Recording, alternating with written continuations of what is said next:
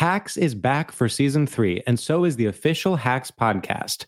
In each episode, Hacks creators Lucia Aniello, Paul W. Downs, and Jen Statsky speak with cast and crew members to unpack the Emmy-winning comedy series. You'll hear Hannah Einbinder and Jean Smart speak to their on-screen dynamic, along with stories from the show's writer's room, on-set antics, and creating the world that Deborah and Ava inhabit. Watch Hacks, streaming exclusively on Max, and listen to the official Hacks podcast on Max or wherever you get your podcasts. Apple Card is the perfect cashback rewards credit card. You earn up to three percent daily cash on every purchase every day. That's three percent on your favorite products at Apple, two percent on all other Apple Card with Apple Pay purchases, and one percent on anything you buy with your titanium Apple Card or virtual card number. Visit apple.co slash card calculator to see how much you can earn. Apple Card issued by Goldman Sachs Bank U S A, Salt Lake City branch. Subject to credit approval. Terms apply. Look out, it's only films to be married with.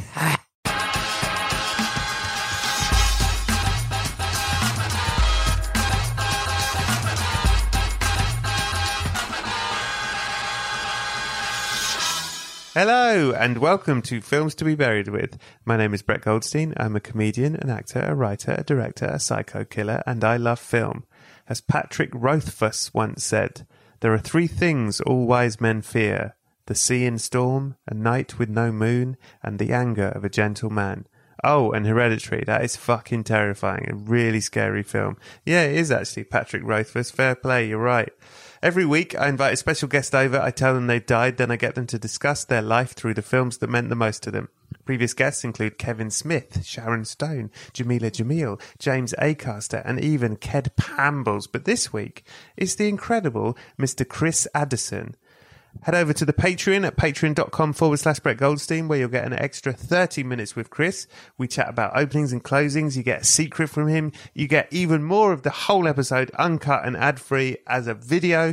You get all sorts of stuff. Check it out over at patreon.com forward slash Brett Goldstein. Big news this week, if you missed it last week, I will be doing a live Films to be Buried With at five o'clock on the third of July at the Underbelly Festival in London. That is the third of July, five in the afternoon.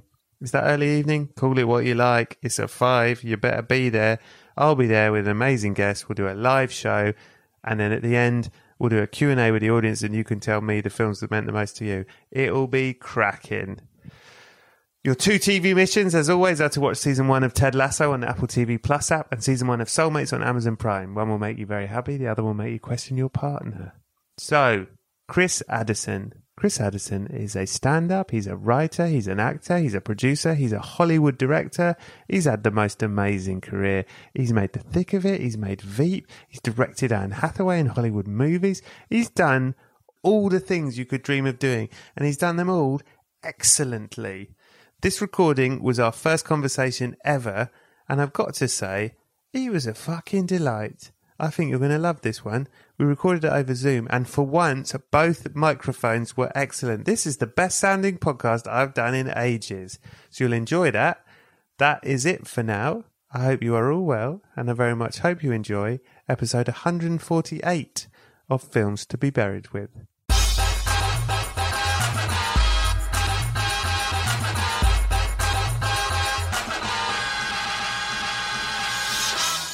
Hello and welcome to Films to be Buried With. It is me, Brett Goldstein, and I'm joined today by an actor, a writer, a stand-up comedian, a producer, a creator, a director, a hero, a legend, and a human being.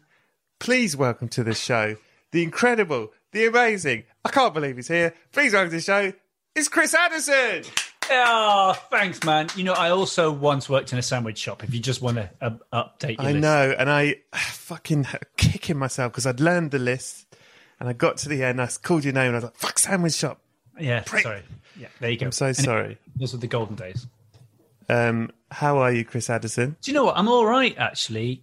It's been a really weird bit, this bit, because we're recording this now at the beginning of May.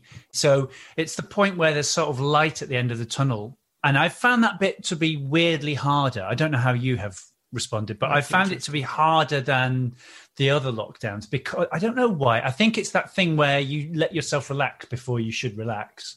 you know? Yeah. Um, uh, but I've sort of come out the other side of that now, and I'm now just sort of feeling like it'll be what it'll be. Yeah, yeah. But I'm all right. How are you? Uh, yeah, I was like, yeah, no, this is cool. This is cool. We're going back to normal. This is cool. And then I got on the tube the other day, and like fifty percent of people weren't wearing masks, and I was so stressed. I was just sat there so stressed. And I thought, nah, I'm not quite as relaxed as I thought I was. Do you remember when um, two thousand five, right, when the, the, the bombs went off in London, and yeah. people were very kind of like, I don't think I can go on the tube. And everybody went on the tube, and within two days, we were absolutely fine with it. But now, now... it's completely different, because then you were going, then you were going, right, hang on, who who might be trying to blow me up, and how can I approach this in a non-racist way? And yeah. uh, and now you're just basically going, everyone's a fucker, like they're all out to kill me. It's much worse now for some reason. It's much more stressful, so even true. though the, the danger is less dramatic. Yeah, that's very true. That is. Um, you have been currently, I believe. You're right. You're in the writing. You're writing season two of Breeders. Yeah, three season three, season oh, three. two of Breeders. Is, yeah, yeah. It's going out in the States at the moment on F X, and it's about to go out on Sky later this month over here. Um, yeah, no, yeah. season three. So we we just uh, yeah, I've just done another writers' meeting for, for for that. It's all sort of underway. I, as the person who generally like. I, although I didn't do it last season, normally I've I've done them. Um, I say normally. How can you say something normal when you've done it once? It's but the, on the reg, I, yeah, I, I yeah. was on the reg. I was doing the, like the, the, the second block of, of filming I was directing. So for people who don't know, quite often with long series of stuff, you would divide those into into blocks because it's too much for one person to uh, direct and get done in time to deliver it all for for the channels and so on. So I would do the the back end of the block, which is where the all the time's been spent gone. and the money's gone and the scripts aren't ready. And uh, so it's sort of comforting to feel as we go into uh, into our sort of third season writers' room, if we, if we get picked up, that, uh, yeah, once again, it looks like the back end will be not as ready as the, as the front end. But I like the back end. I like to pick up the back the back block because yeah. that's where the juicy stuff happens, you know. Yeah, it's nice to work with, uh, with a group of people who are simultaneously exhausted and in a mad panic. Yeah. That's absolutely. The time to join. I, I sort of feel like that's that's what you train for as a stand-up, you know. Like, yeah. I mean, that's sort of what Edinburgh is, isn't it? If the Edinburgh yes. Festival is an is an annual, really S A S-style training in being so tired and with so much pressure on you. Uh, I sort of feel like, yeah, it's it's kind of. I, I, I've Edinburgh, got the muscle memory. Is the final block? Is the oh, final my, block? Yeah, it is the final block. So you and um, you and Martin Freeman created the show, correct? Me, Martin Freeman, and Simon Blackwell. Who? Oh, and who, Simon Blackwell. Who runs the show. Yeah, the brilliant Simon. Simon Blackwell. Yeah, and he runs it. He's the showrunner, is he? He is the showrunner. Yeah, he's the okay. sort of he's the mastermind because he's just the most astonishing writer. Simon, he's so insanely talented, and he's got this very particular uh, voice. This is so. I love watching Back. I don't know if you've seen Back. You know, yes, the Mitchell yes, and Webb, brilliant. Which is Simon's show, and um, because it's just like. And I listen to uh, David Mitchell's character and Uncle Jeff, played by Jeff McGiffen. It's just like listening to Simon, basically. I just can hear everything that he's. Yeah, that's Simon talking. There. Um, he's he's great. So he's a, he's our kind of uh, he's our showrunner. Oh dear God, you've frozen! Oh no. What do you want to do as a w- when when we freeze? Do you want to kind of roll back so that you can edit it for filming purposes, or do you want to just carry on, make something? This is the brain. This is the brain of someone who's done a lot of Edinburgh. How are we going to... The brain of someone who does, has done a lot of Edinburgh is basically self-protection, I think, is what it gives you, don't you think? Like, like yeah. you just learn over the years of doing Edinburgh how to do it in a less and less destructive way as you get older and your body gets capable of taking less shit.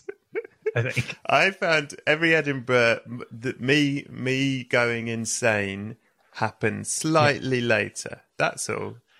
Now, it that's interesting. When did it happen? When did it tend to happen to you? First solo show. Before yeah. I did solo shows, didn't happen. I loved, loved it, loved it, loved it. Yeah. Then I, as soon as I started solo shows, I'd say three days in, I was insane on the first oh, one. Wow. Second okay. one, a week in. Third one, two weeks in. Fourth one, three weeks in. That's interesting. I used to, I used to sort of find that it was kind of, it was the latter end, which I think is to do with just the, the amount of time that you're there and the and the sort of, yeah, just what you're. Body and brain can cope with. I remember often giving a piece of advice to people who are going up to Edinburgh for the first time, saying, you will go loopy and you just have to accept that that's going to happen, so that when it happens, you know, oh, yeah, yeah, yeah, this was always going to happen. And and you can find someone to talk you out of your tree. But if you know it's going to happen, it's sort of better than if you yeah. if you think, oh, my God, this is it. I'm not I'm not made for this. Everybody does it, don't they? So it's all and it's so mad, and no one cares. And I remember, what, no. I think one one time that I was, I remember being in the in the Brooks Bar when the London riots were happening. Oh wow! And there was there was a T V on somewhere, and it was showing like literally London is on fire. And we, I remember looking at it, and then someone going, "I got a really bad review in Shortall today." I don't think this matters, maybe. I don't know. Yeah, yeah, it's such an incredible bubble. But there's that panic, isn't there? There's that sense that, oh, God, if, if, I, if I don't go, that's it. All momentum yeah, yeah. is lost. I'll forget about who I am.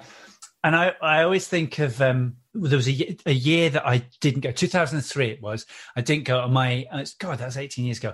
My agent was going, you've got to go, Chris. You've got to go. It's really important you go. If you don't go, people are going to forget about you. All this effort you've put in over the last five years will be lost. Oh, oh shit, I should go. And I just, I didn't go. And I remember I went to, I was at Lord's Cricket Ground watching England play South Africa, right? Watching Nasser Hussain's final test match as captain.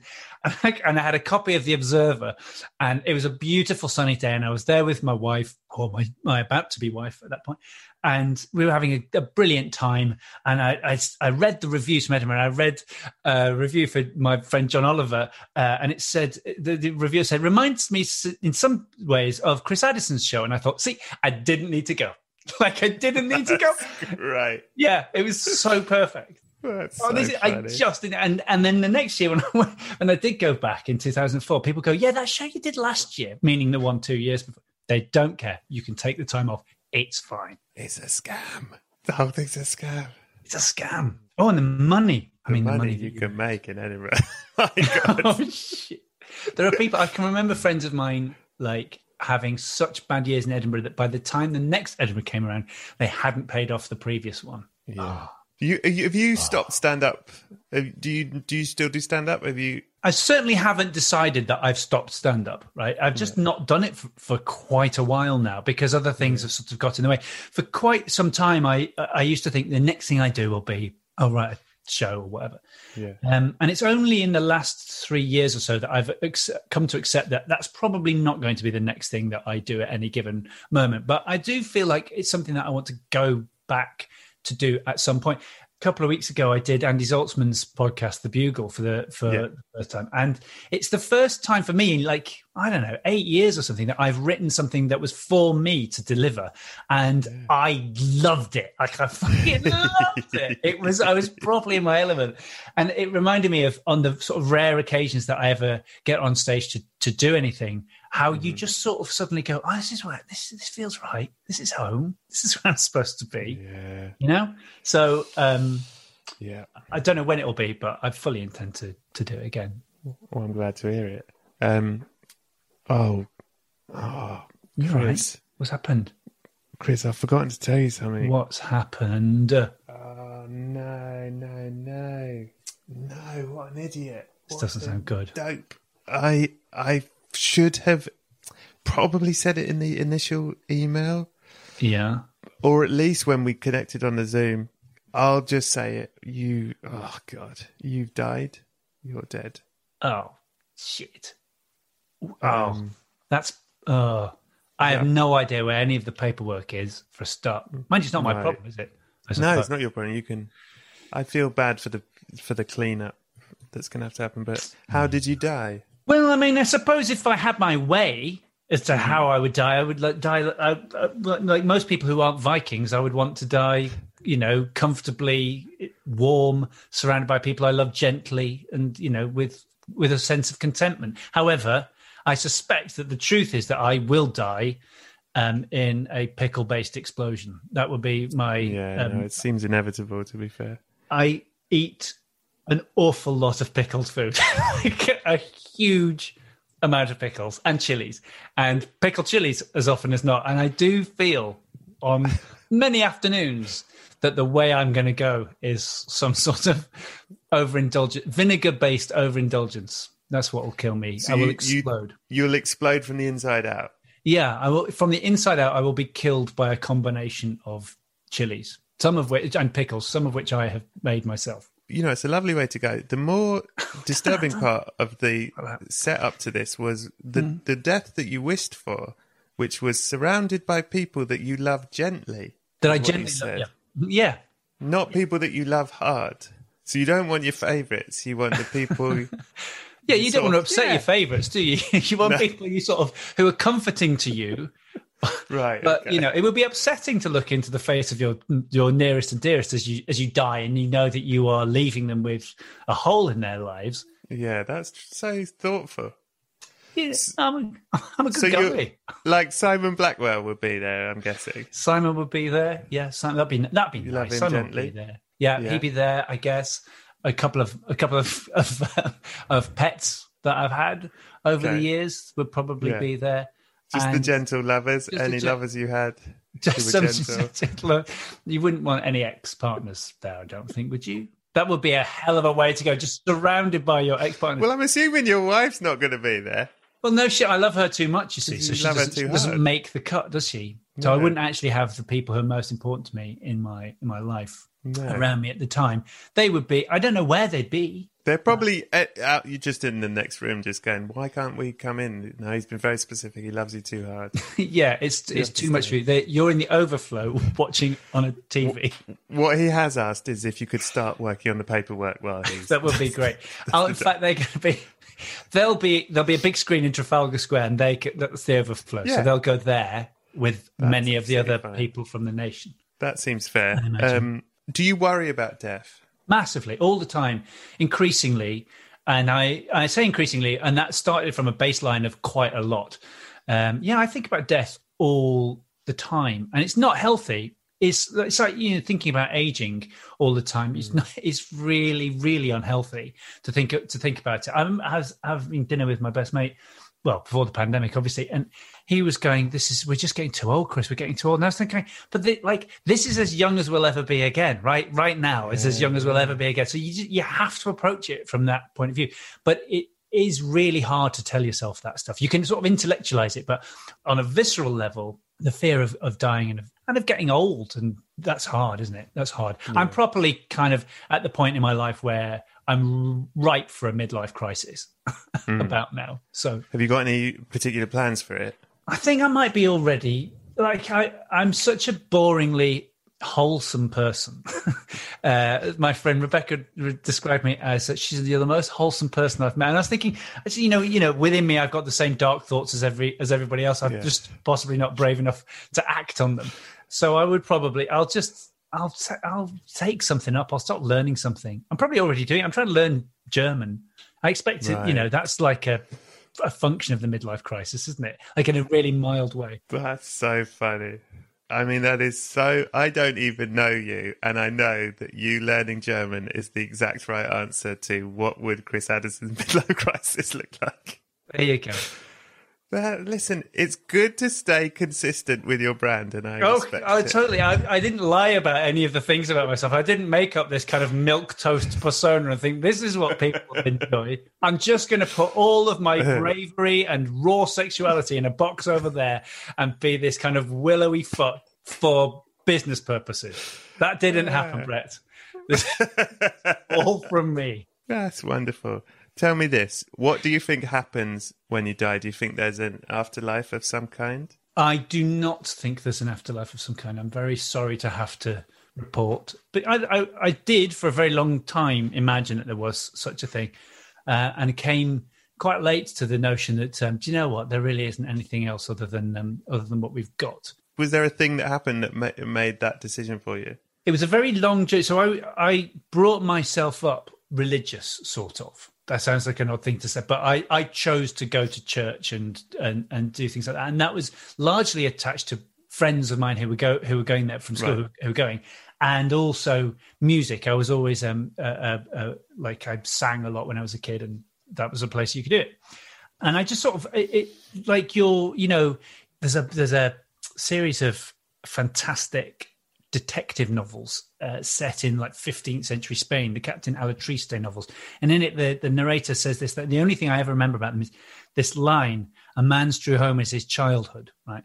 And I, I think of it all the time because I sort of didn't lose religion for a long time because it was comforting to me as an item of nostalgia as much as anything else. You know, the things that I did that were important to me as a kid, some of them, not all, not by any means all of them, but some some of them had had religion at the at the heart of them. And mm. so I sort of, as I got older, and it became more and more obvious to me slowly that there was nothing in it, I kind of, I just held on to it as as long as I possibly could. I was sort of intellectually an atheist long before I admitted to myself that right. that's what I was. And then I was in my mid thirties. I was uh, I was right at the end of that process, and I remember listening to this fantastic um, American comedian called Julia Sweeney, who did these terrific one-woman shows, including one called Letting Go of God.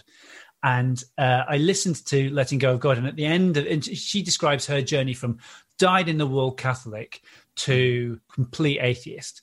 And it's a really interesting journey where she's trying to reconcile her spirituality and find some sort of meaning and all of those kinds of things. And at the end of it, she she sort of, she tried everything, and she goes, okay, well, let's just imagine, imagine for a second, just that there's, there's a, some spectacles you can put on, and, and that way you see the world, and through that, there's no God, right? That's the version of the world that you're looking at. So it's just a thought experiment. Mm-hmm.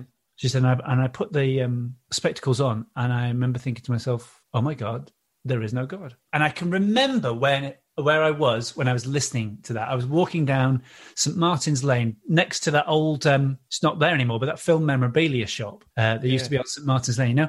And uh, I was exactly there when I heard her say those words, and I did the exact same thing in that moment. And that was the moment where I went, that's, that's, no. And it was really strange for the following that was it was peculiar. It felt very raw. Was it like you were grieving? Well, that? One of the things she says is really interesting. She says, when you decide there's no God and there's no heaven and there's no hell, it mm. means that all those people that you said goodbye to, you have to say goodbye to again. Because all the people that you said mm. that they've gone on to a better place, I'll see them again. You accept at that point, oh no, that's not going to happen. Like, they're gone. And I'm a very fortunate person in that I haven't thus far in my life been, you know, st- struck with a, a great deal of personal tragedy or anything. But, you know, she she certainly had, and, you know, her brother had died and so on. She felt like she had to let go of him again. And I sort of, so there is a grieving aspect to it, but it's also like, mm. what do you do? Like, if this is, if you always at some, on some level thought there's, there's something beyond this, it's fine. This is just a bridge to the, to the better world or whatever. What do you do when you decide, oh no, this is, this is it. Every mm. decision that you make has to be sort of made on, on a slightly different basis. This is very heavy, isn't it? I didn't mean it to this get is, so heavy. No, this is, no, this is exactly the good, this is the good shit. Okay. Um, What What is your answer to that? I, I think and there's nothing terribly profound that I can say about it, not least because I'm not a thoughtful enough person to be that profound. But I think it's it's just you've just got to you've just got to be as good a person as you possibly can, and you've and you've got to you've got to accept that you get one one go at this, and you're not doing it for somebody else or for some other purpose. You're doing it for you, and that could be, well, the way you want to live your life is for the sake of others or, or or whatever. But there isn't a set of rules that's going to get you into a better place. And you should, you know, there's nothing that you should be dealing with right now on that basis that should be informing your your decisions about what you do and how you behave to other people. Chris Addison, I find that fascinating. I found that very moving. I find that really interesting. But I got news for you, kid. What's that? You are wrong. You oh, I'm wrong. wrong. Oh, you... Idiot. I got, be honest There's with you. Heaven. Yeah, go on. That's a massive relief. Yeah.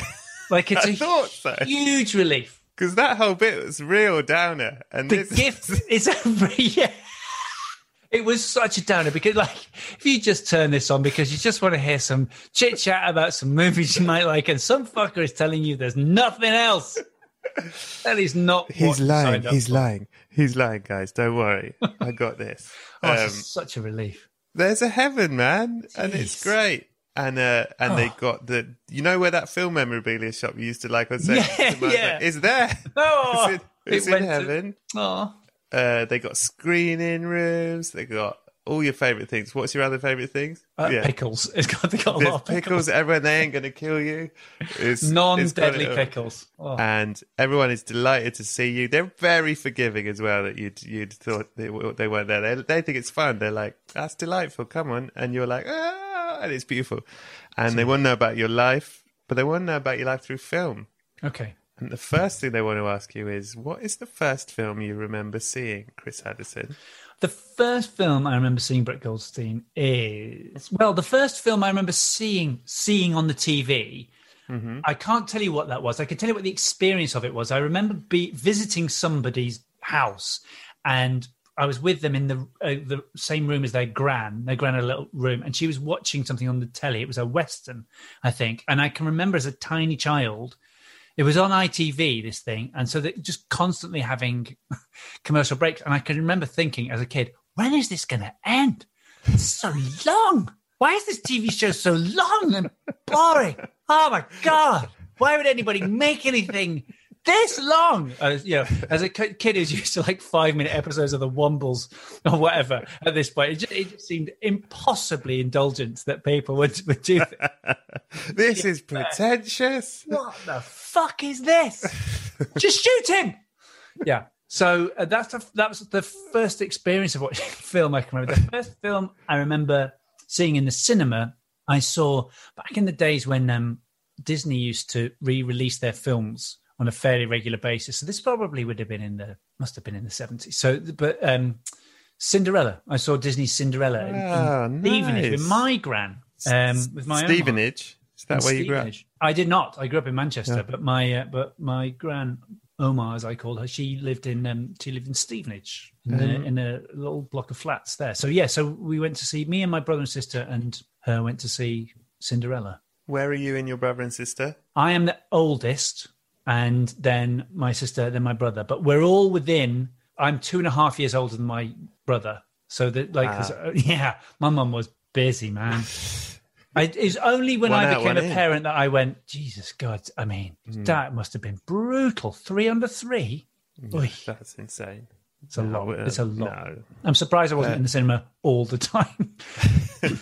Just so, go in there. Just go in for an hour and a half. Take the other two. Take the...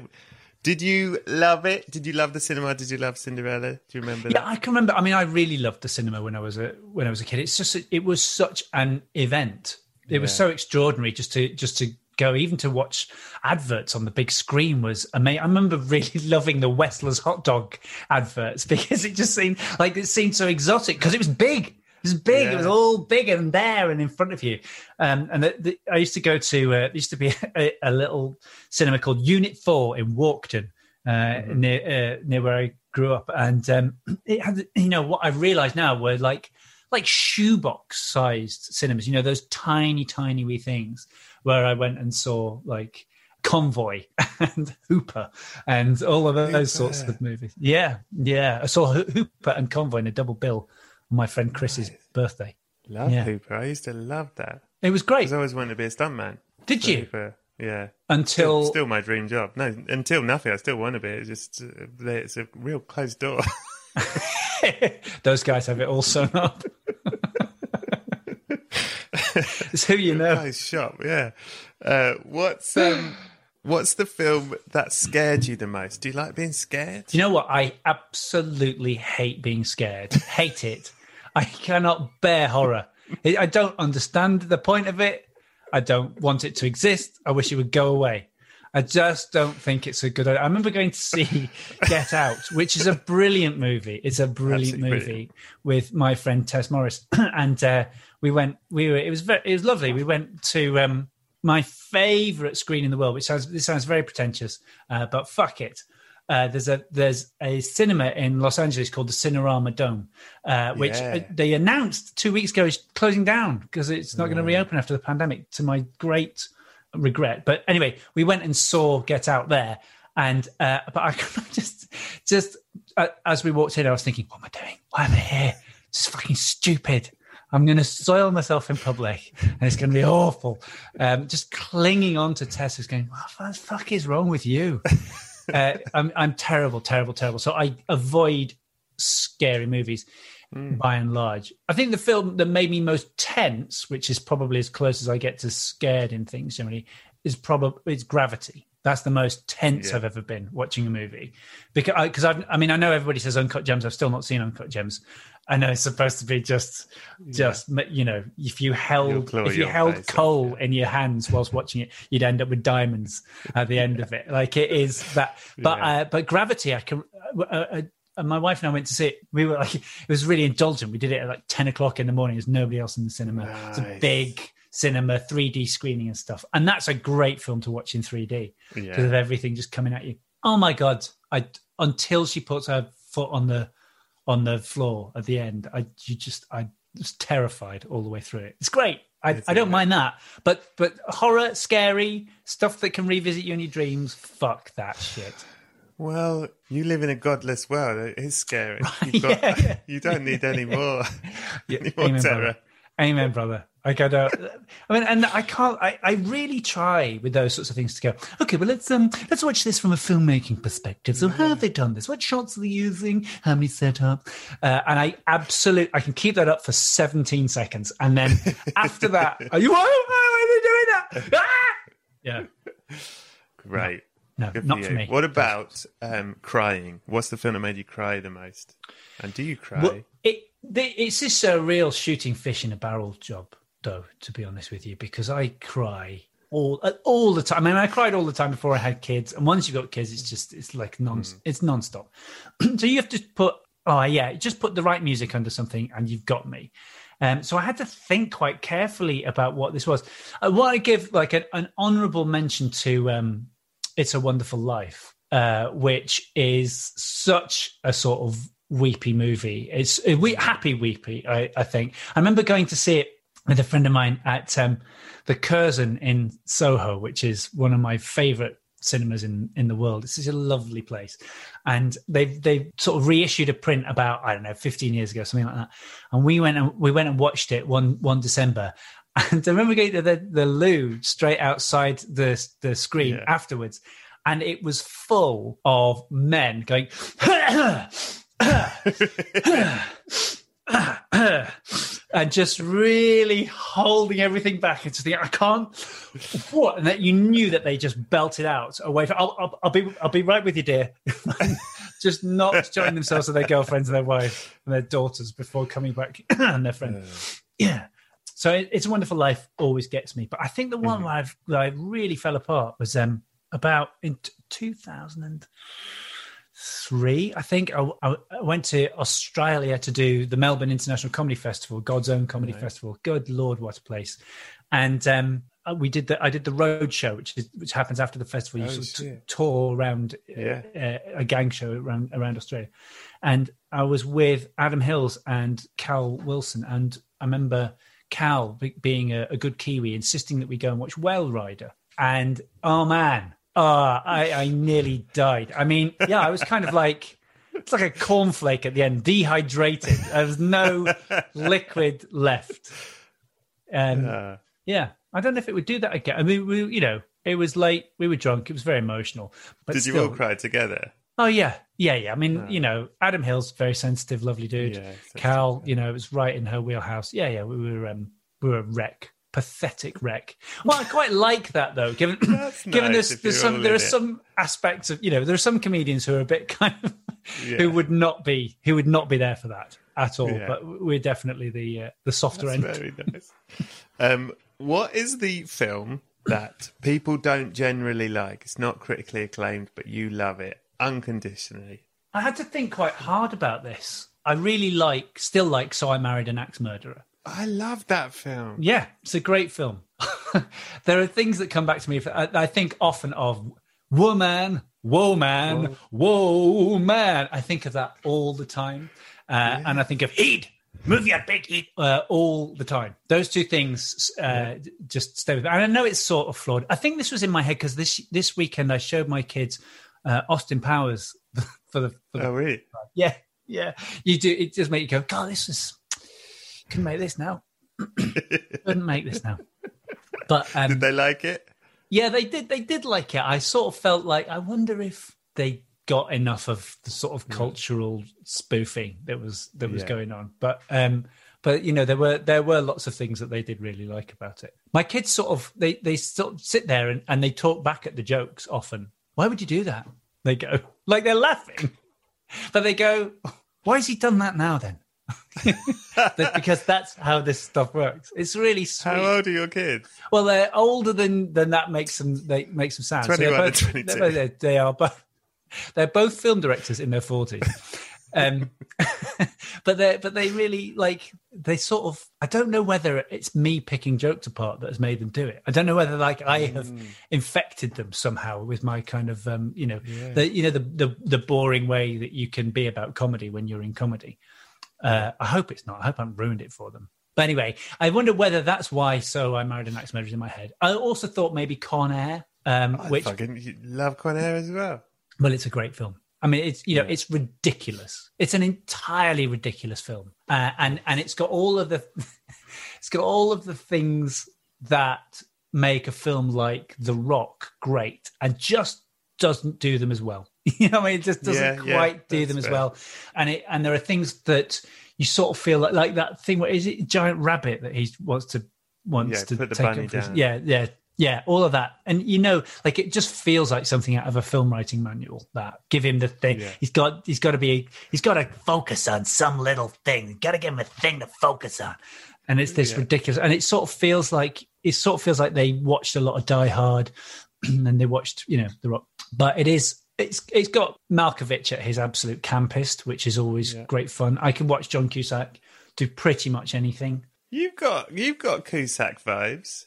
Do you know, it's interesting. There is that's not the first time that's been said. Mm. And in fact, there was a there's a scene in The Sure Thing. I can't believe I haven't got The Sure Thing on this list somewhere, which is a, an amazing John, which is Cusack's first movie, produced yeah. by Roger Birnbaum, who I worked with and is an extraordinary man. Yeah. And anyway, but uh, but there's a scene where they are. They're trying to get into a caravan and the rain is just throwing there. And he turns around to sh- to snarl something at Alison. And he looked, and there was, I remember watching it about twenty years ago and going, fucking hell, because he looked exactly like me. It was, it was like, yeah. I, I, I was genuinely shocked uh, yeah. in that moment. He, a, a young Cusack very much looked like a, a, a young me. We've gone our separate ways since then. I've had quite a lot of work. Um, but, um, but otherwise, I'm sure we'd have been the same. I'm going to give you So I Married an Axe Murderer because I love that. Really, really love that film. Yeah. It's got a very funny one-off scene with uh, Michael Richards in it. It's oh, yeah. a really good, really funny game that is played. I'm good, go good stuff. Yeah. Uh, what is the film, on the other hand, that you used to love, but you've watched recently and you've gone, I don't like this anymore, for whatever reason that may be? Honestly, I can give you a sort of a, a mini category, really. And then I'll give you the, the the biggest example. But I think it's basically late period Roger Moore, James Bond. Like, I loved it. So the first Bond I ever saw was the Spy. No, no, it wasn't Spy Who Loved Me. It was For Your Eyes Only, which I saw at the Unit four in Walkden right. on another friend's birthday. And in another uh, shoebox. In another shoebox, yeah. And I, I absolutely loved it. Loved, loved, loved it. And it sort of started a proper kind of lifelong love of James Bond, which is not an unusual thing. Many people love James Bond. It's a big cultural phenomenon, et cetera, et cetera. And so, you know, Roger Moore was my first James Bond. And I would watch on bank holidays after that. I can remember sort of mainly watching his stuff that was on. It was it was The Spy Who Loved Me and it was Moonraker and all those kinds of things. But the truth is that you can sort of go, oh, they're, they're good, though. They're tremendous sort of high camp. You have to think of them as different to, to Sean Connery and different to Daniel Craig. And yeah, that's true to a point. And then there's, for example, Octopussy, which is just dog shit. I mean, it, it, you know, like it's badly made. As as much as, it, like, as much as it's massively offensive on so many levels, it is incredibly badly made. I can remember years ago, my friend, my friend Will, you know Will Smith, you know, not yeah, the I love Will, Will, Smith. Well, well, Will Smith, but you know, you know, yeah, to Will, Will Smith, lovely Will Smith, uh, brilliant um, comedy writer, former stand-up. Years ago, did a document, just wrote a, a a document trying to unpick Octopussy, and it's one of the funniest things that I've ever read. Every few years, I go, well, have you still got that? Can you resend me that thing? Um, because it because I defy anybody to sit and make sense of the plot. It has absolutely no through line whatsoever. And it's also just, just from a filmmaking perspective, unbelievably, but you just said, where was the director during this? It is so shit, uh, as well as being wildly racist and uh, just the, it's the, it's the kind of peak of that when James Bond went a bit Russ Myers-ish uh, in, right, its, in right. terms of its sexism. That's like Octopussy, the absolute zenith of that. So I think that's the one that I would use. But that's very much a part that tells a whole, really. I still love lots of James Bond, but that is terrible. I think that's a very good answer. Um, Hacks is back for season three, and so is the official Hacks podcast. In each episode, Hacks creators Lucia Aniello, Paul W. Downs, and Jen Statsky speak with cast and crew members to unpack the Emmy-winning comedy series. You'll hear Hannah Einbinder and Jean Smart speak to their on-screen dynamic, along with Hacks writer and actor Pat Regan, on how their improv experience helped them when shooting scenes and what it was like writing scripts for specific actors. You'll also hear from crew members like the costume designers on what it was like creating the world that Deborah and Ava inhabit. Hear stories from the show's writer's room, on-set antics, and more. Watch Hacks, streaming exclusively on Max, and listen to the official Hacks podcast on Max or wherever you get your podcasts. Apple Card is the perfect cashback rewards credit card. You earn up to three percent daily cash on every purchase every day. That's three percent on your favorite products at Apple, two percent on all other Apple Card with Apple Pay purchases, and one percent on anything you buy with your titanium Apple Card or virtual card number. Visit apple.co slash card calculator to see how much you can earn. Apple Card issued by Goldman Sachs Bank U S A, Salt Lake City branch. Subject to credit approval. Terms apply. What is the film that means the most to you? Not necessarily the film itself is any good, but the experience you had around seeing the film will always make it important to you. Yeah, well, I'm I'm, I'm going to choose between two here. One, one would be Yellow Submarine, because when I was a kid, it blew my tiny mind. Like, I could not believe, like, it was so exciting. It was the Beatles, and it was so colourful, and it's really appealing. Uh, and I loved the little fluffy Nowhere Man, Jeremy, and and it, I even loved the Blue Meanies. Like, it was so, and I found them sort of terrifying as a as a little mm. kid. Um, and I can remember getting the video for it a few years later when I would have been in my mid-teens, I suppose, and watching it every day, one Easter holidays, watching like every single day. I, I loved it. Many years later, I, I introduced it to my own children, who sort of loved it equally. I like it for being a film that I loved so much as a child that my own, I was able to introduce to my own children and for them to love. Like, I love it that it's a, yeah. that it's a through line. The other one that I would choose for a similar reason, and um, I think you might appreciate even more, something tells me, is uh, A Muppet Christmas Carol, which... Oh, yeah. I think, I mean, it is an astonishing movie, A Muppet Christmas Carol. Like, on every level, it's it's incredibly well done. A friend of mine who is a big Dickens fan says it's the most faithful adaptation it of is. A Christmas Carol. Um, and yet it's completely a Muppet movie at the same time. It's the best Muppet movie. And that's quite a, yeah. it's quite a high bar. There's a, bar. There's a lot of great, the original Muppet movie and... Uh, James Bobin's um, amazing The Muppets yeah. uh, and so on. There's a lot there that's great. But A Muppet Christmas Carol is like, it's now our family tradition. I remember going to see it when it came out in the cinema. I, I was at college at the time, at university, and remember seeing that with, with friends then, where you didn't see the Muppets much in those days. Like, mm. they weren't around everywhere, and there wasn't YouTube to see everything on, and they weren't on the T V anymore, and they were a big part of my childhood. And then suddenly this phenomenal movie came out, and then now it's a massive part of my own family life. So each year, like, that's the official start of Christmas for us, is we put the Muppet movie on. And then uh, a few years ago, my kids, uh, their their school, they, their school choir for their their Christmas show, they did songs from uh from that movie. They did A Christmas Carol, and they did songs from that movie and various other ones and so on. So it's kind of woven into the fabric of my family life. So I think of the two, I would probably end up choosing uh, Muppet Christmas Carol. I'm only holding myself back because people who've listened to this podcast have heard me talk about Muppet Christmas Carol so much. Oh, really? It I'm is. So sorry. It is true. No, no, no. I I love what you said. I mean, I'll say it again. I genuinely stand by it. Top three greatest films of all time. Yeah. It is one of them. In every, it's aside from everything that is wonderful and perfect about it, It's a fucking amazing piece of filmmaking. It's, it's an so astonishing well made. Piece of filmmaking. From that very, from the opening shot, that yeah. extraordinary opening shot over over London, they pull that off so well that you don't, you know, you, you sort of you do see as you come as you come down that it's a change. But but to have a model, yeah. which is what it was then, a model that big for it to go for so long over those roofs and then yeah. and then come down is magnificent. The trick of having, I know, I, I love. The, the what the Muppets, I'm sure you've talked about this, but I love that one of the right. one of the things that Jim Henson, of course, Jim Henson wasn't involved in in, in that mm. film by that point, but one of the things that the, the, the, the Henson organization loved to do is innovate and find a new exciting way. So that in the original Muppet movie, I think it was the original one, wasn't it, where they where they're on the bikes? Yeah, yeah, yeah. First one, that's right. And that's kind of how have they done that? Even the opening of the first Muppet movie, where he's in the swamp singing Rainbow Connection, yeah. it's like, how have you done that with puppets? The, and with um, with Muppet Christmas Carol, there's that wonderful, very simple but brilliantly effective ro- rolling road barrel where yeah, um, where Kermit it, and Kermit and Tiny yeah. Tim are coming home singing, uh, and and it's yeah, it's it's a superb piece of filmmaking. Now, let me ask you this: what are your views on the revisionism towards uh, Muppet Christmas Carol, whereby a, an entire song has been cut out of it? Oh yeah, I I, I think the song should be there. You do, and and I think it's, and I believe it is going to be put back in on Disney right? Plus.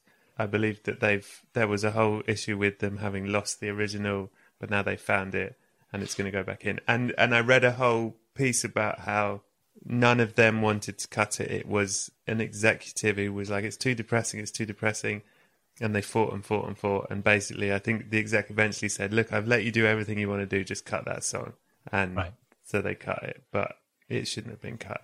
I mean, the, the crazy part is it was, it was in on there. The V H S. It was on the V H S, but not the, the British cut. I remember seeing it. It, it. It's like it's not a song I enjoy massively. I do think it's important that it's there because it makes total sense at the end of the movie when they start singing yeah. the lo- the love we you found. We found. That yeah. that you like you need that. That's a that's yeah. a reprise. You can't have a reprise when you didn't have a prees. So you know so you have to put it in. But it sort of reminds me of. Um, There's a similar song in Chitty Chitty Bang Bang.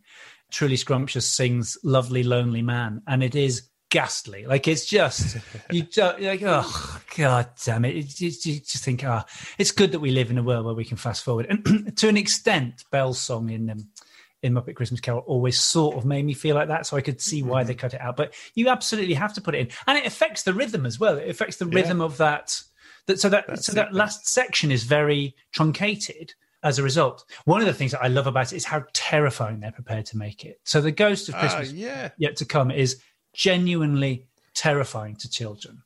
And the Ghost of Christmas Past is, is very spooky oh. and sort of, it's such yeah. a great idea. Always reminds me of um, the angels as they first come out of the Ark at the end of Raiders of the Lost Ark. Yeah. I think it's filmed with a similar. I'm pretty sure they filmed those things underwater. The way that yeah, they're, so. the way that the the, the material is flowing, yeah. that's what it sort of feels like. And so they, so the the Ghost of Christmas Past always makes me think of that in Muppet Christmas Carol. But it is, I know, I think top three f- greatest films of all time. I totally, I'm totally in your corner with that. Fantastic. Fantastic. I'll tell you one other thing on this subject that you may not know.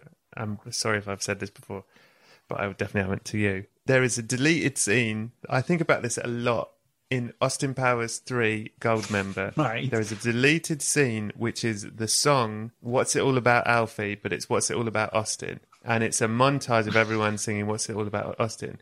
And I swear down, it is genuinely moving. It's such an amazing sequence. Really? It's beautiful and it's funny. And it's like one of the... I, just, I basically think it's the best thing that was ever made of Austin Powers.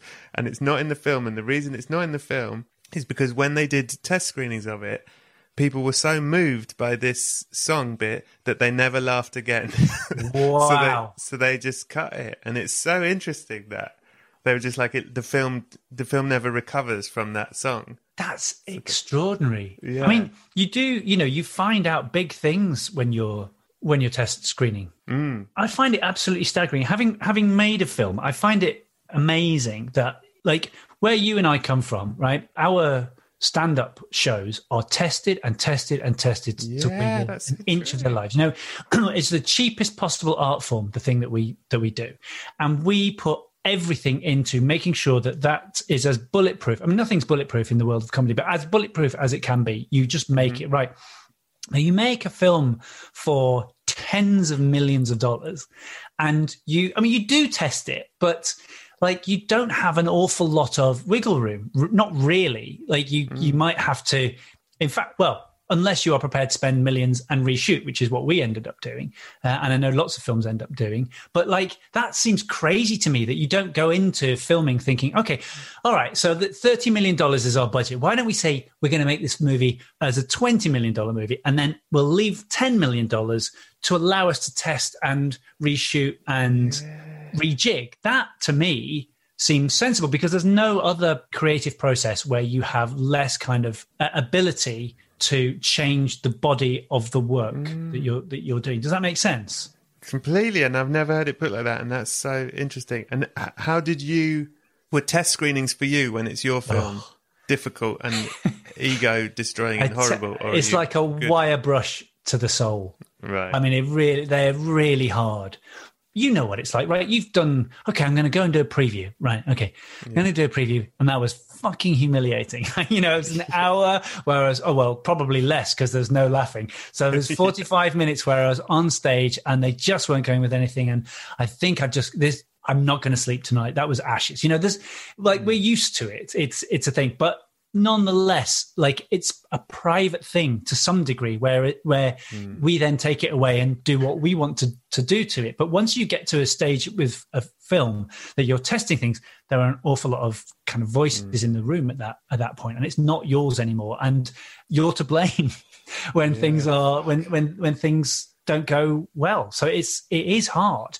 And you know, if you think about where the testing process comes, so you've had your ten weeks or whatever it is, you and the director and the editor have had their time to do their cut. And that's the first thing that's tested. So you're really invested in it by that point. You've gone, you've done an awful lot of fine tuning to this thing. Mm. Uh, and then you put it in front, in front of people. And it is, it's an amazingly brutal process because, well, for all sorts of reasons. One of the things, there are two things they do that make you go, oh, Jesus. One is um, they film the audience, right, with a like heat camera.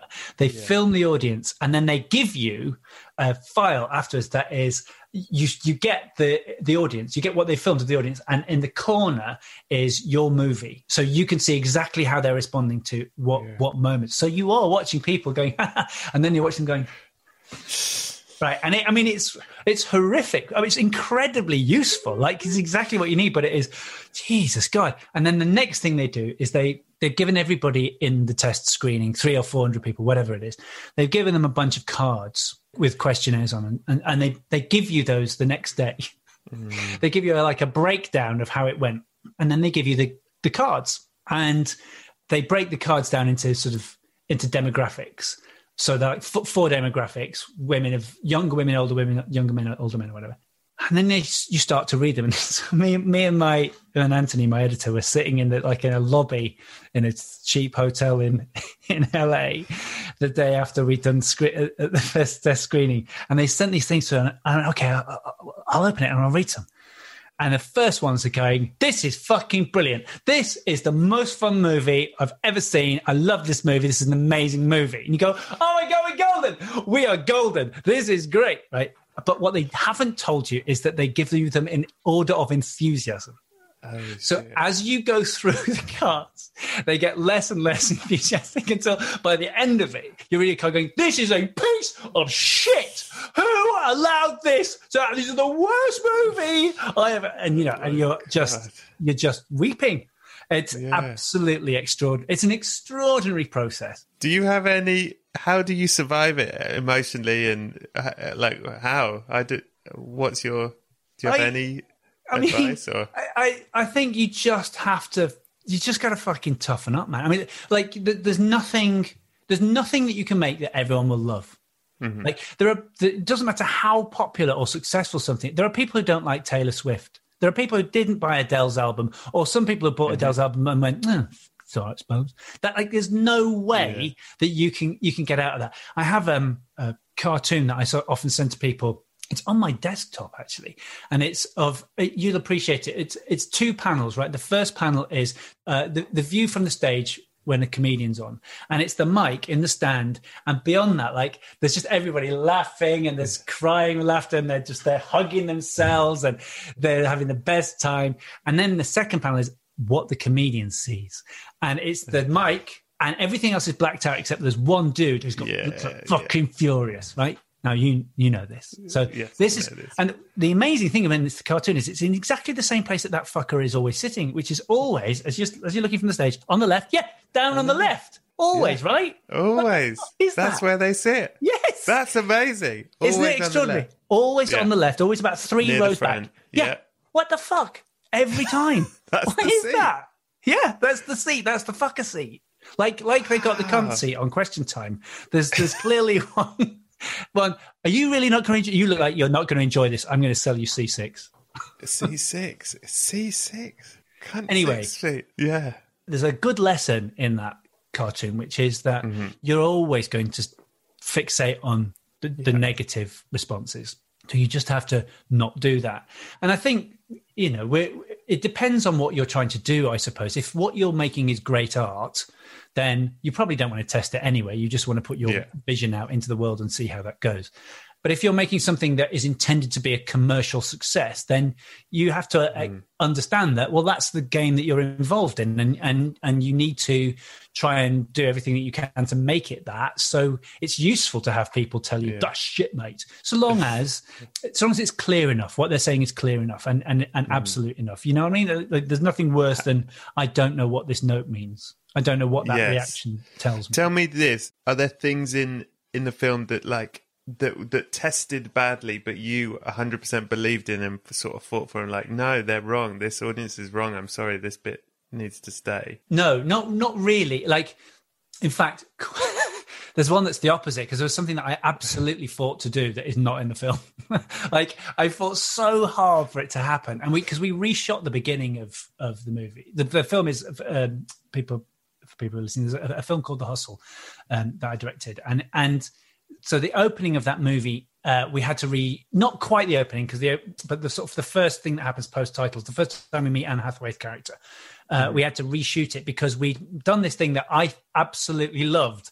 But in it, she scams this kind of sweet but super rich nerd, played brilliantly by Tim Blake Nelson, who's so yeah, fucking right. good. And I just yeah. loved him. I thought it was wonderful. But when we showed it to people, they sympathized with him, and she mm. came across as a horror, and her character just never recovered as a as a right. result of that. So we had to kind of re, okay, we'll redo it where there's somebody who who deserves to be to be ripped off, which, you know, so that's, but, but, but the whole section, because he's a nerd, it had involved her as this kind of super spy character where she she'd gone out onto the the veranda of this casino, and she's doing all these kind of like, she's like a glam Jason Bourne is the is the part right. she's playing. She can't remember anything. She's just washed up. She's got this scar, and she does all these incredible kind of acrobatic tumbles. There's a bit of gunplay with the with the um, the police inspector who's who's secretly on her side and all of this. And it took us three days to do it. It cost God knows like a million dollars or whatever. It was uh, I, I missed some very good friends' wedding because it overran this oh thing, and it God. never made it into the into the movie because it was part of this sequence that actually yeah. on reflect you know when you on reflection it made total sense, of course, that that, that was the wrong yeah. opening. The things that I can't enjoy now that I understand how things are made are things like battle scenes in Braveheart, for example, where right. I just go, how the fuck did you reset? Oh, Do you yeah. know, how the fuck did you reset one hundred yeah. horses and spears and yeah. run? What, what do you mean there was a take two of that? Like, yeah. how does that happen? I don't, cannot get my head around it. What's the film? Is it A Bridge Too Far?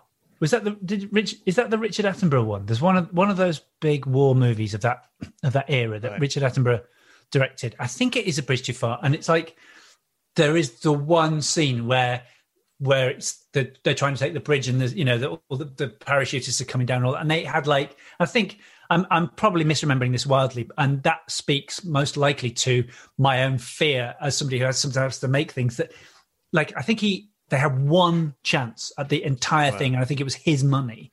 And yeah, yeah. I mean, some of that stuff is incredibly high stakes, and it's the whole, it's the whole game, isn't it? Like you are, yeah. if you don't get that, you it doesn't matter what else you shot. You haven't got anything. It's terrifying, isn't it? Anyway, this is all fascinating. Tell me this, a yeah. little cha- little change of pace. Chris yeah. Addison, what's the sexiest film ever made? I think it's Out of Sight. Correct. Am I right? I think You're it correct. Is. Oh, good. That's good. I, I do really think it's an unbelievably sexy movie. Mm-hmm. I mean, I, and uh, you know, there is some sex in it, but not in a way that it's not remotely pornographic. I think there's only one sex scene possibly in it, but the yeah, there's a "Don't Look Now" uh, sex scene in it in terms oh, yeah. of time going backwards and forwards, and but, they are both fit as fuck. They are both fit as fuck, and there is that, and that, my friends, is chemistry. Like it is so, oh, yeah. it is so extraordinary chemistry on this. I remember being really disappointed with what happened to Jennifer Lopez's career after that, because she, I just thought, because that was the first film, wasn't yeah. it? And I remember thinking, God, you got, that's brilliant. What a talent. And then, and then she did. And I, I speak as somebody whose favorite genre, I make no apologies for this. Although the fact that I've said I make no apologies for this is sort of an apology, but I don't make any apologies. My favorite genre Stop is not apologizing for it. It's rom-com. It's romantic comedy. I yeah. fucking love romantic comedies. Leave me alone. But she was in, like, her choices were terrible. Made in Manhattan and all of those sorts of things. Uh, but in that first movie, that uh, mm-hmm. it, it's so good. And I so sort of good. think Soderbergh is interesting, isn't he? Because, like, he'd made Sex, Lies and Videotape, which I don't think is a very sexy film. No, like, it's I not sort a sexy of, film. It's not at all a sexy film. It's sort of the opposite of a sexy film in many ways. Yeah. And then he made Out of Sight, and it is just, like, it, the tension is extraordinary. It's Great extraordinary. Film. That "No More Time Out" scene is uh, is amazing, because it's sort of where where he's at the top of the stairs, isn't he? And she's down, she's down, and they kind of uh, yeah, it's beautiful because all of the stakes are in that scene, and mm. it's a it's an "I love you" scene, and it's a "we can't get over our jobs" scene, and there's also still that tension there. It's it's a remarkable piece of filmmaking. Love it, love the soundtrack. Chris Addison, yes, David Holmes. What? It's an Tell incredible soundtrack. Riddle me this. There's a yeah. subcategory to this question. Yeah. Uh, troubling boners, worrying wide-ons. What's the film you found arousing that you thought maybe you shouldn't have? Well, I've, I've got I've got two. I've got two to choose Great. from. Great. I thought you were going to tell me, oh, I can't answer that. I've got two to choose from for slightly different... They just, you shouldn't be... One of them is Betty Blue, right? Now, Betty Blue is yeah. undoubtedly a sexy film, starring yeah. Beatrice Dahl. And if you're a man of my specific age, she was absolutely, she was the heartthrob, and particularly for kind of, you know, for sort of indie boys of my of my age, she was on all kind of uh, university hall walls, right? Yeah. She was stunning, Beatrice Dahl. But that character is so damaged, so damaged, that it sort of feels wrong. Like it feels really wrong. It's it's really not, you shouldn't be finding that person sexy, because that's, her sexiness is an expression of how badly damaged she is. That is why that's a, a troubling movie. And the other yeah, one, which is also, you shouldn't be, that. come on, man, is uh, Ex Machina. Uh, oh, mate. I mean... I it, uh, it is the sexiest yeah. Ex Machina. Yeah. Yeah. This it, And it is so wrong. Like, it's completely wrong. It's about, you know, because it's... Because the the movie, although it's sort of framed as being about our relationship technology yeah. with technology, it's not at all. It's really about men and women and the yeah. way that men view women. And that's what really you're responding to. So you just, as they as they sort of progressively make the the the android more and more human, it's you sort of feel yourself going, please don't, please don't go any further with this, because this is... I don't. I don't feel good about myself, and then it just gets worse and worse and worse. That thing, and at the end, you think, "Well, I probably would have deserved to be trapped in there as well." To be, yeah. to be absolutely honest, it's a bit like Vertigo, I think, in that it sort of goes, "Yeah, you'll fall in love with her because you're an idiot." yeah, because this is because you're all idiots. Yeah, and you will fall oh, hi. in love with her. Have you? Are you a heterosexual man with a dick? Yeah. Well, here's a film that's going to make you the fool that you actually are. I mean, it really is. Come on, please don't do this to me. Oh, you did it. I know I did it to myself, but so, yeah. Yeah, yeah, yeah, it's very, very troubling. I mean, really troubling. Right, I, did, yeah. I felt bad about myself after that movie. But What's to be the... put that to put that into context for you, Brett, I feel bad about myself most of the time uh, for a range of different things. Sometimes a movie can be on, and I'm not even watching it, and I'll still be feeling bad about myself. Yeah. What's What's the objectively the greatest film of all time? Objectively, the greatest yes. film of all time. Might not be your favourite. Well, I think it might be The Rock. Okay, I think it can... might be The Rock. I think The Rock is arguably the best made movie. I mean, it's just an astonishing piece of filmmaking because it it it, it treads such a brilliant line between utter high camp. I mean, just mm-hmm. it's so so camp. It's so camp they would turn it away at the Vauxhall Tavern for being a bit much, right? It is that camp a movie, and uh, and yet it is also it, this extraordinarily kind of macho thing where every the characters are so appealing. In it, every character is right. You know, they're, they're all the right version of that kind of person. Sean Connery is exactly the right version of the cynical, wisecracking old lag. Nicolas Cage somehow convinces you again that he's a putz when he's clearly, like, he's clearly not. One of the first things you see, see him do is that, you know, he's got this beautiful girl that he's making love to. And you go, oh, okay, so this guy, like, so we're supposed to think of this uh, and, and a motorcycle. And all this. So this is a nerd scientist, but somehow, anyway. Somehow he's cool, and uh, that's brilliant. Ed Harris is a fantastic villain. He's got a point as well, which is unusual he's got a point. in these things. Yeah, yeah, absolutely. It includes the most over-the-top uh, climax. It's just that that end with Nicolas Cage on his, on his knees with the with with the flares, you know. And those those jets have had yeah.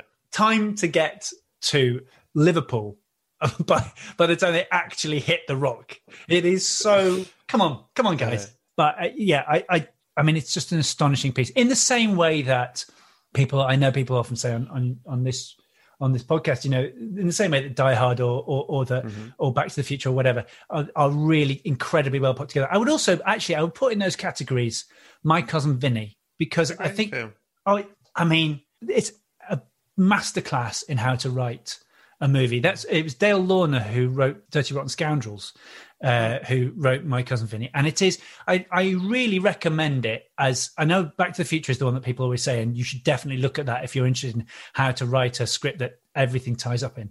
But My Cousin Vinny, nothing is wasted in that movie. Every single piece of information that you're given comes back and serves the payoff. It is just great. It's a great, and with with some phenomenal performances at the centre of it. So I would. I think, I mean, I would put that up there. You know, do you know what I mean? Like Groundhog yeah, yeah, Day yeah. as well, those ones. Pirates of the Caribbean, yeah. just everything fits. Very good. Like, yeah, I'm going to go with The Rock. You're very good at this, actually, Chris Addison. That's a relief. Very good at, you're very good at this podcast. Um, what's the What's the film you could or have watched the most over and over again? Well, it's a dead heat. I mean, I can't, I'm not sure which of these I have watched most, but these are the two films that I've watched most. And you know, when I said, my friend Rebecca said I'm the most wholesome person. Yeah. Yeah. Well, these two films are When Harry Met Sally, which I can do at karaoke for you. I mean, again, another astonishing script. Yeah. I can do that entire film. And the other one, here you go. The other one is A Room with a View. I've seen A Room with a View, I would think, thirty times, I reckon. I've wow. seen that film. I'm probably the person who's watched that film most out of everybody in the world. You've probably watched it more than Merchant and Ivory.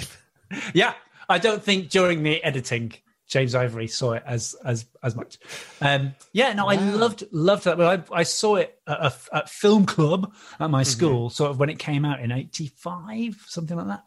Entirely fell in love with Helena Bonham Carter. Like, that was a big thing in my life at that point, um, and really subsequently. It's so incredibly charming. It's very, very funny. It's a proper, like, I love a coming-of-age movie, and it's a coming-of-age movie, really, uh, and a rom-com as well as being, you know, obviously you sort of think of it as being an Edwardian period piece or whatever, which it is, but it is those other things as well. And I like, I love, I love coming-of-age movies. That's sort of my, yeah. my Gregory's Girl, you know, that's that's that's in there in my top ten, and and anything that is somebody fully becoming themselves. That's mm. I, I'm, I'm I'm into that, and I, and Room with a View is sort of that, but it's utterly charming. Excellent answer. Yeah. I don't like to be negative. I don't know about you. We've talked about it. It's very hard to make a film, but yeah. Let's do it quickly. What's the worst film you ever saw? Well, I'll give you an answer in private, but for now, uh, I will, for putting putting my professionally courteous hat on. Well, there are two movies actually that I'm, I'm going okay. to put up here for. I mean, it's really hard to make something at all, obviously. Yeah. However, I do recommend, if you can find it, that you go and look at the nineteen ninety version of Captain America. Oh, is that a tra- trauma film? Trauma? No, I don't think it is. No. Trauma. I think it's actually like it's some. It's a proper studio. Okay. What did on it? It is. It's just baffling. It's sort of, especially now when you watch. You know, we're so used to seeing Marvel movies and yeah. how much money is spent on them and how wildly professional they are on every level. When you go back and watch something that is so cheap uh, that they're not really able to do any of the things that you're supposed to do in a superhero movie. So, like, oh, it's like, it, I mean, it's it's genuinely bad. And the, the, the story is awful. It's like, it's only an hour and a half or whatever, which is really pretty good. I think more yeah. superhero movies should be an hour and a half. I would be, yeah. I'd be there for that. But it is, yeah, like it's clear in lots of places that they, they're having to point the camera in a certain direction because you can't, we can't look at what's behind us. So just if you could just all do that in that one direction, that would be fantastic. Thank you very much. It is extraordinary. So you should definitely, definitely okay. seek that out. But, and this is another superhero movie. This is objectively the worst movie ever made. It isn't my opinion. It is mm. plainly, it's there for you to see on the screen, the worst made movie of all time. And it's called, it has two names. It's either called Iron Hero or Metal Man. Okay. Now, I really would recommend that you try and track down a D V D of this. Somebody with about two hundred fifty dollars has tried to make an Iron Man ripoff. And they've done that. Not only, I mean, and, and in some regards, you want to go, well, the, the, good for them. That is yeah. incredibly brave, brilliant that you're going to back yourself. You know, talent will out. Storytelling is the most important thing. But the story is dog shit. The acting is genuinely appalling. But you're really watching something that someone has made in the flats of their mate. Like what, what rooms are available right. to them? I can't really describe it. Well, I can remember. Uh, I saw it. Uh, and my my sister and, and her husband. I was I was staying with them um, whilst I was doing a gig, and they went, "Oh, you come back, uh, come back after, and we'll watch this this movie." And I don't think I've laughed as much in many many years. So it's Iron Hero or Metal Man. Look it up. It is so. Had worth. They bought it because had they seen it before they showed it to you? Oh, yeah, they they knew that it was going to be absolute dog shit. Okay. Yeah, yeah, and it is genuinely terrible. Nobody involved in it is at all talented. And and that sounds so harsh until you watch it. Like somebody should have taken everybody to one side and gone, guys, you just, there's just got to, no, there's no good outcome here for you. But you were entertained for an hour and a half. Abs- that, that is absolutely true. That cannot be denied. So in fact, it might be the yeah. greatest movie I've ever seen. Yeah, thank you. I totally reversed my position. It's a work of fucking genius. I do recommend watching it. Okay. You're in comedy. You're very funny. What's the film that oh, made you laugh the most, other than Metal Man or Iron other than Metal Man or Iron Hero? Yeah. Uh, well, I think like the film that's made me made me laugh most cumulatively over the years is The Naked mm-hmm. Gun, because one of my bonding moments with my best mate when we first met at university in the early nineties was that our student union was showing the first two Naked Gun movies, and we went and watched and. We both knew them so well that we were laughing. You know, when you're laughing in anticipation yeah. of the joke, which is one of my favourite. When you're when you're enjoying something so much, despite having seen it eighty-four times, uh, that you're you're really looking forward to the funny thing that's coming up.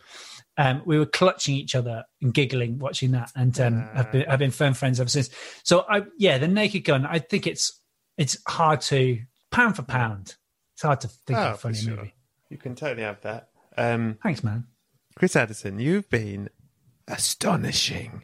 You know, you're very kind.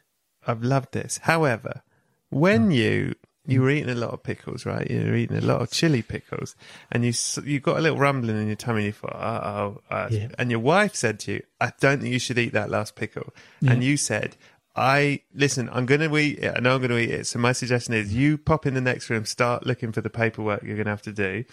I'm going to just." Put a quick call in for the people that I love gently. I'd like them to gather around. So Simon Blackwell, some old friends from school. Not your best friends from school, but the That's second some, tier. Yeah, people I like. Yeah, second tier. Se- second tier come in. You look over Twitter. Kind of, you know, I, I love these people. Gently, they pop over. Trafalgar Square, I send a note out that, hey guys, I think it's coming. So then a big gathering of people you cared about or didn't care about are in yeah. Trafalgar Square. Your wife and kids are, are there now because you love them too hard to be near you. And um, and you find a couple of enemies, some people from the test screening that said, how dare you be alive, whatever. They gather strategically in the room. Anyway, you eat this final pickle and you explode and your blubber connects with the people that you don't like, and that's it, good. It hits them in the face, and uh, but the people you love gently, they're spared. Anyway, I was um, walking by mm. your house, and I hear this horrific noise, which then was followed by the a loud, long fart, and then I chuckled to myself. I thought, that was fun. That's how this, must be, to go. This, this must be Chris Addison's house. I pop in, I got a coffin with me. You know what I'm like. Anyway, I'm clearing through the people you love gently. There's loads of them, actually. You're a very loving man, but gently. And there, I find you. You're an absolute fucking mess. The state of it. I'm having to peel bits of you off people you didn't yeah. like. There's stuff in the curtains. I'm having to take down the whole curtains because I can't get it off. It's all, everything's pickled. Anyway, I stuff all the bits of you into the coffin, but there's far more of you than I was expecting, what with all the soft furnishings that's come with you. Stuff you all in the coffin, right? There's barely any room in there. There's only enough room in there to put one D V D that I can slide in the side with you for you to take across to the other side. And when you get to heaven, it's movie night every night. And one night it's your movie night. What film are you taking to show the people of heaven when it's your movie night, Mister Chris Addison? If it's movie night every night, I think this would be an interesting movie for us to watch. And I, I rewatched this at the weekend to test whether I still loved it as much. And I do. We would watch Night on Earth. Uh, you know Night Jim on Earth? Yeah, Jim Jarmusch. The Taxi. The Taxi. Taxi film. Yeah. The Taxi film. If you have not seen Night on Earth, it is the most... Enter- it's so perfect. It's an incredibly entertaining movie. It's about it's about one night... Uh, one night, as Harry always used to do, um, uh, one night on um, one night on Earth with five taxi drivers at the same sort of period of twenty minutes. Uh, and their their stories. So it starts in L A and then New York, uh, Paris, Rome, Helsinki, and it is just you know five completely unconnected stories, other than the fact that they take place in taxis. And um, it's really, really lovely, really lovely, and funny, and sort of soulful, and mm-hmm. bittersweet. All the good Jim Jarmusch stuff, and it's a really good example of that sort of early nineties art house stuff that I quite liked. Really, really good. Now, Chris Addison, before we say goodbye, is there anything you would like people to watch for, look out for, listen to, anything? Breeders, I believe, is on its way. Breeders two? Yeah, Breeders, yeah. So so that would be... You know, Breeders season two um, is currently uh, every Monday night on F X in America. Uh, you can also see, catch up on uh, F X on Hulu, uh, and you can also see season one there. In this country, the United Kingdom of Great Britain, and for now, Northern Ireland, um, then uh, you can see that on Sky starting on May the twenty-seventh. And it will also be on Now, or uh, as Now T V is now called. And you mm-hmm. can catch up on Sky and Now on the previous season already. Brilliant. Also, have you seen Ted Lasso? You should I've seen totally it once. Watch Ted Lasso. Yeah, not your sort yeah. of thing, was it not? Not for me, but not for me. I appreciate the thinking behind it. Uh, Chris Addison. A delight. Thanks, man. God bless you. Have a lovely death, and um, see you soon. Good Thanks, day man. To you, sir. Good day to you. So that was episode one hundred forty-eight. Head over to patreon.com forward slash Brett Goldstein for the extra thirty minutes of chat, secrets and video with Chris.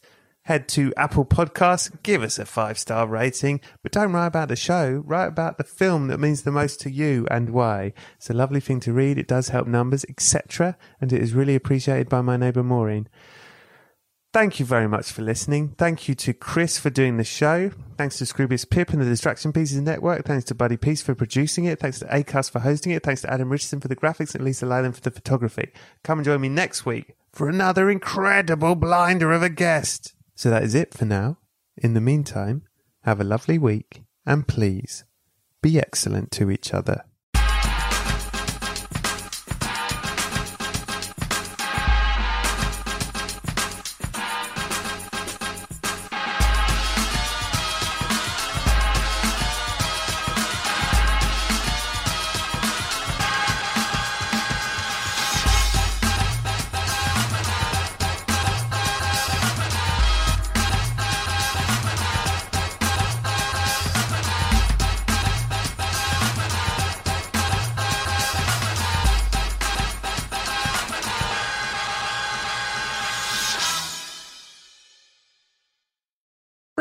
Sometimes I dream of becoming an actor. Have you ever dreamt of becoming an actor? Maureen, what is it you think I do for a living? Never mind. Sounds like you need the New York Film Academy. N Y F A offers workshops, B F A and M F A degrees and summer camps in filmmaking, acting, journalism and more, online and on campuses across the globe, to make films alongside industry professionals. Explore more at N Y F A dot E D U. Thanks, Brett. Thank you, Maureen. Maureen, your Canva presentation looks brilliant. Thanks, Brett. That's because I used A I-powered Canva presentations. I just described what I wanted, and Canva presentations generated the perfect slides. You can even make a talking presentation for people to watch on their own time. Check this out. Recording. one hundred and one Reasons Why Beaches is the Saddest Film Ever Made by your neighbour Maureen. Is it easy to use? If you can use a computer, you can nail your next work presentation with Canva presentations at canva dot com. Designed for work. Oh, thanks, my neighbour Maureen. No, thank you.